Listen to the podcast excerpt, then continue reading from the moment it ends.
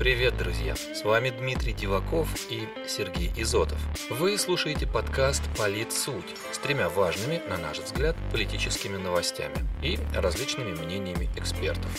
В сегодняшнем 21 выпуске обсудим президентское отношение к капитализму, его же мнение относительно СМИ иноагентов и ковид-каникулы. Назад в будущее. Как Владимир Путин на Валдае капитализм хоронил. Новость первая. Президент Владимир Путин на прошлой неделе выступил с очередной программной речью. В рамках заседания Международного клуба «Валдай» он похоронил преобладающую в мире систему общественного устройства капитализм. Существующая модель капитализма, а сегодня это основа общественного устройства в подавляющем большинстве стран, исчерпала себя. В ее рамках нет больше выхода из клубка все более запутанных противоречий, заявил российский лидер. Глава государства также отметил, что даже в богатых странах неравномерное распределение материальных благ усугубляет неравенство. А агрессивная реакция на коронавирусное ограничение части общества, по его мнению, только доказывает, что накопилось социальное раздражение у населения, и пандемия лишь усугубила этот процесс. Только вот выхода из сложившейся ситуации Владимир Путин не представил. Таким образом, заявление российского лидера на Валдае вряд ли можно назвать программным. Ведь программы-то и нет, заметил в разговоре с подкастом «Политсуть» руководитель политической экспертной группы Константин Калачев. По его словам, есть только утверждение, что у остальных еще хуже, и призыв к разумному консерватизму. Но проблема только в том, что социализм и консерватизм несочетаемы. Если ты критикуешь капитализм, то логично либо призвать общество к строительству социализма, либо восстановить феодализм. Феодализм у нас обычно ассоциируется с феодальной раздробленностью, социализм с уравниловкой. И то, и другое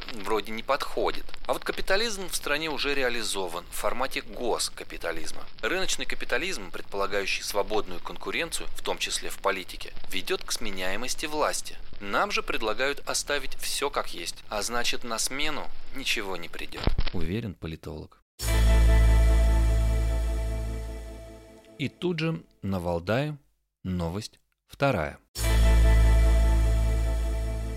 На Валдайском форуме Владимир Путин сделал и еще одно заявление. Так он пообещал еще раз посмотреть на размытые критерии закона об иностранных агентах в ответ на вопрос лауреата Нобелевской премии мира Дмитрия Муратова. Я постоянно такие поручения даю и в администрации президента, и депутатам Госдумы, чтобы возвращались и возвращались к этой теме, совершенствовали этот инструмент и ни в коем случае не злоупотребляли им, сказал президент. При этом глава государства выразил уверенность, что сам закон не запрещает иметь свое собственное мнение по какому-либо вопросу, а лишь связан с получением гражданами и СМИ финансовой поддержки из-за рубежа в ходе внутриполитической деятельности. Да и массовой записи в иноагенты в России нет, уверен Владимир Путин.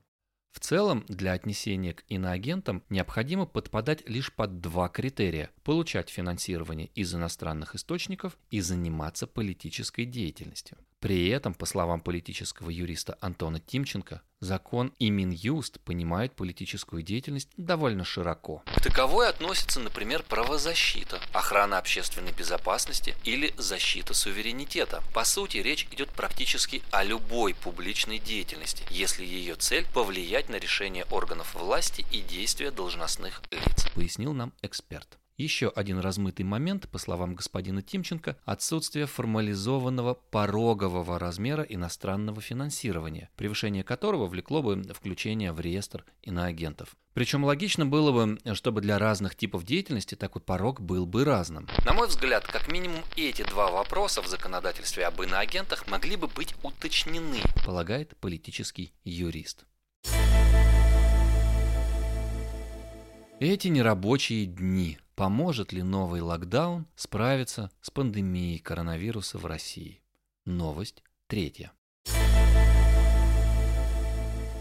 В России продолжается рост заболеваемости коронавирусом. И в этот раз власти решили прибегнуть к уже сложившейся традиции борьбы с инфекцией нерабочими днями. Они объявлены с 30 октября по 7 ноября включительно. Указ о введении на территории страны такого режима подписал на прошлой неделе Владимир Путин. Правда, регионы могут сами устанавливать правила и регулировать период нерабочих дней. Так, в половине российских регионов они полностью совпадут с федеральными, а в 10, в том числе в Москве и Подмосковье, начнутся досрочно. В Москве нерабочие дни начнутся уже с этого четверга, 28 октября. Вплоть до 7 ноября приостанавливается работа практически всех заведений, кроме аптек и продовольственных магазинов. Исключение сделано лишь для театров и музеев, но их в столице можно будет посетить только по QR-коду. Причем, как сообщил журналистам мэр города Сергей Собянин, такой режим работы музеев и театров сохранится и по окончании нерабочих дней. По мнению политтехнолога Алены Август, ситуация с каникулами, как уже назвали надвигающийся локдаун, довольно сложная как для власти, так и для населения. Власть долгое время надеялась на то, что люди будут активно вакцинироваться, но в отличие от иностранных сограждан, которые приезжают к нам вакцинироваться, соотечественники пока не все горят желанием прививаться. По разным причинам. Кто-то не верит в действие именно этой вакцины, кто-то просто не верит властям, и таких людей очень много. А кто-то возмущен информационным насилием, в которое порой превращается пропаганда прививок. Отметила эксперт в беседе с подкастом «Политсуть». Вместе с тем, с учетом статистики по заболеваемости и смертности, госпожа Август уверена, что другого выхода, кроме как вакцинироваться, нет. По ее мнению, очередной локдаун будет последней каплей в принятии такого решения. Это были все новости на сегодня. С вами были Сергей Изотов и Дмитрий Диваков. До встречи в следующий понедельник. Хорошей вам недели.